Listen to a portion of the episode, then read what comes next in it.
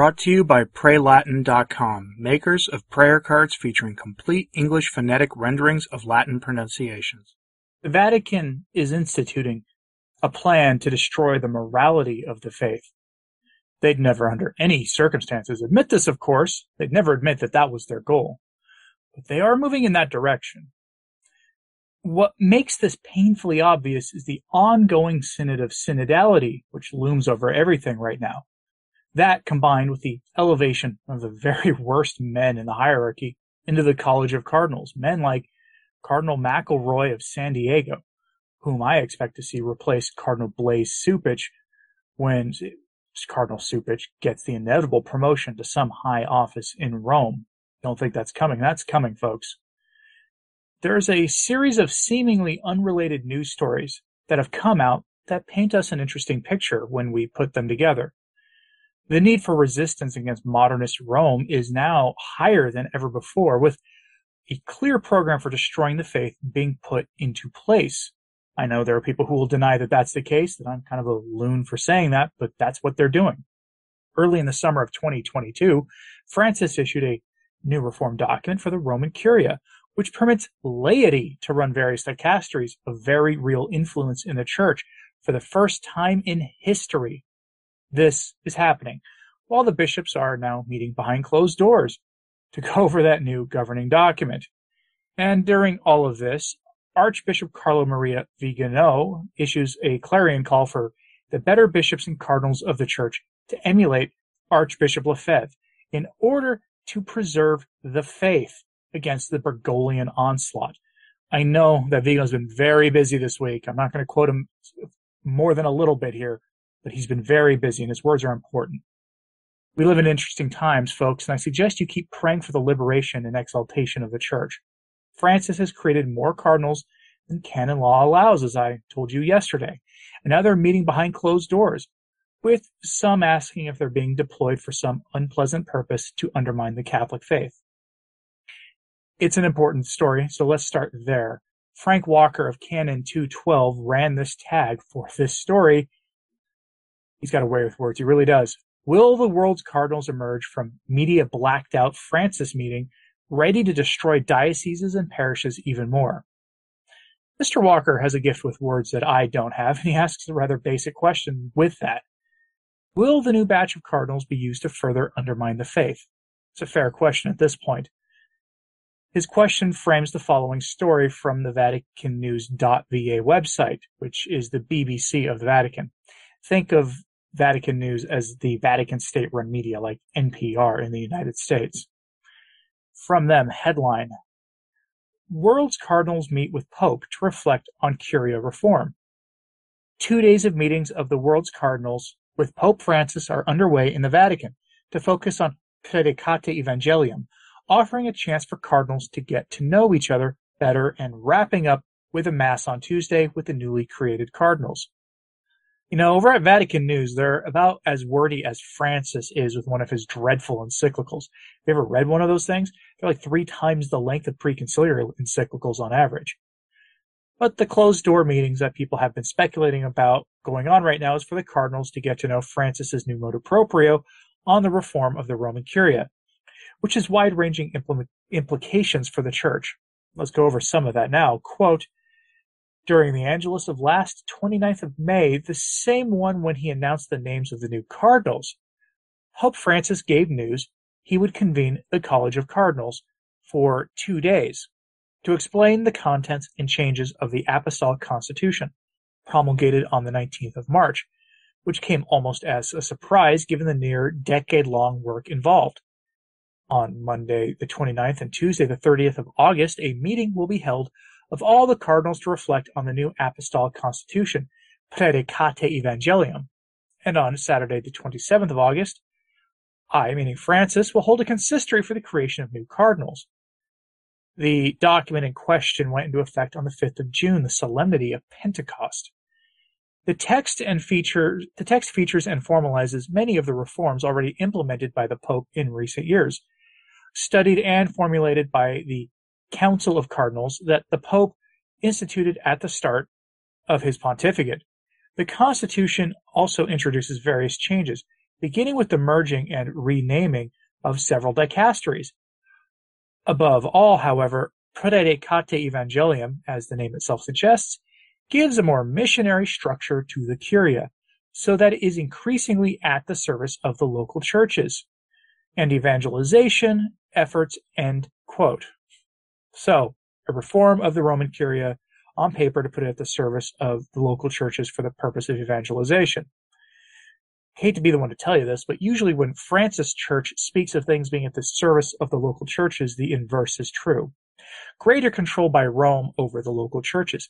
See Traditionis Custodis, for example, which states, unfortunately, that the bishops are to control the Latin Mass, but in practice, Rome is now ordering bishops to end the offerings of the Latin Masses in their dioceses.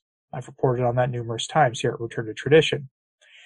It'll be pretty much the same thing here. This will be accomplished, of course, by building a bridge of dialogue and fraternity between the Roman Curia and the local dioceses.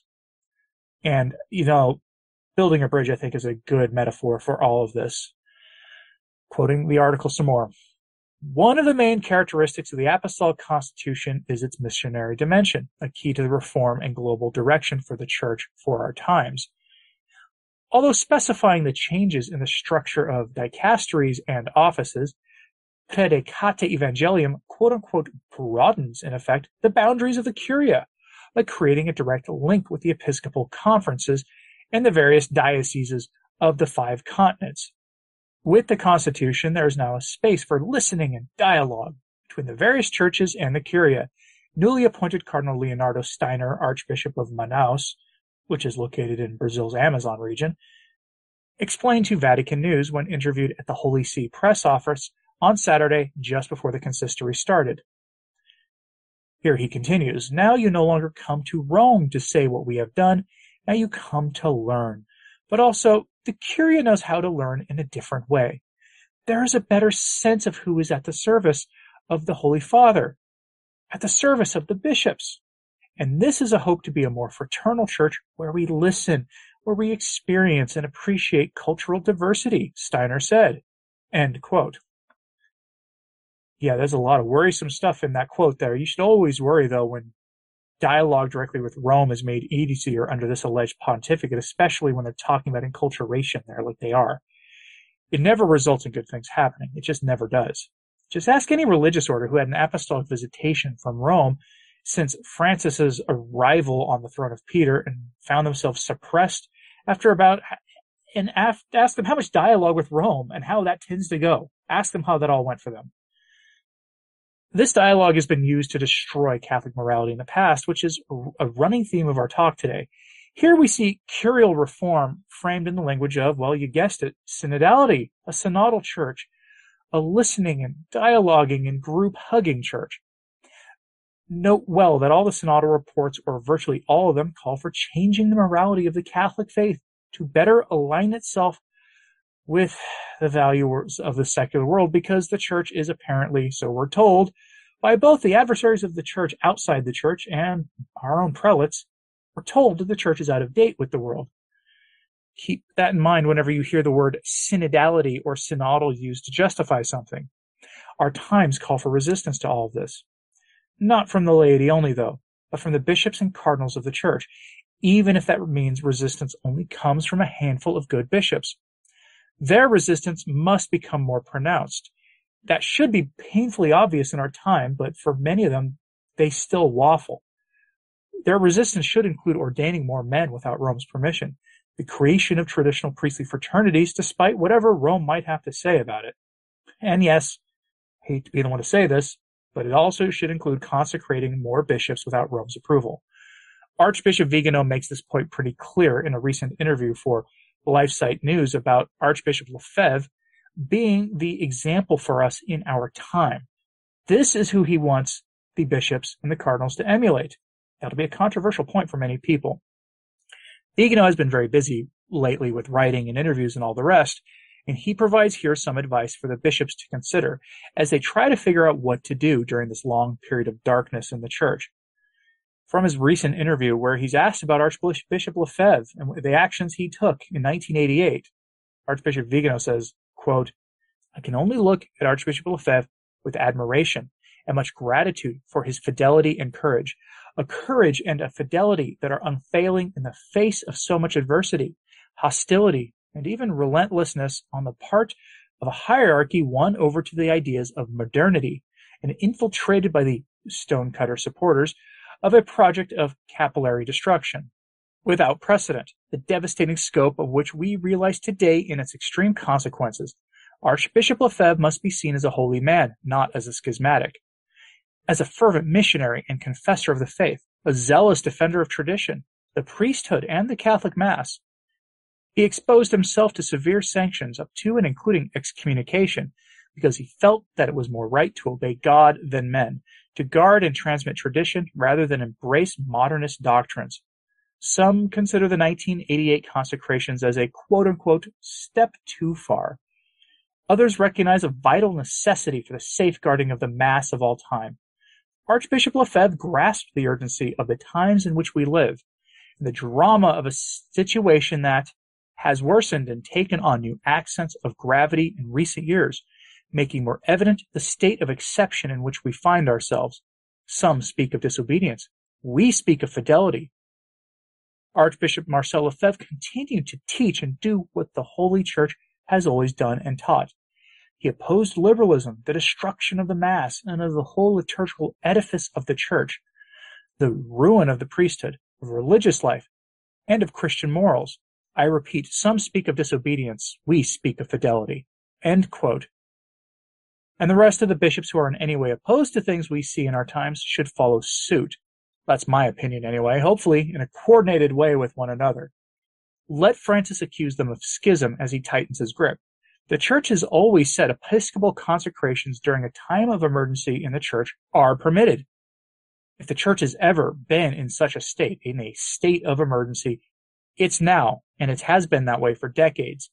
Viganò isn't holding back when he says these things, and it leaves me wondering what you think about his call for bishops to emulate Archbishop Lefebvre. I have a famous speech of Lefebvre's for this Saturday. I do two or three times a year bring one of his addresses, and this will be, I think, the second time in twenty twenty-two that I've done it, where he lays out the cause for resisting Vatican orders more than forty years ago, when things seemed better for many in the Church. But the crisis in the Church was already very real at that time, at least if you have eyes to see it. But I'm curious what you think of this College of Cardinals story and Viganò's call to the bishops to stand and resist. So let me know in the comments, please, what you think about all this. Like and subscribe if you haven't. It really does help. Share this on social media if you can. And that helps a lot as well. YouTube actually really likes it when you do that. And as always, pray for the Church. I'm Anthony Stein. Ave Maria.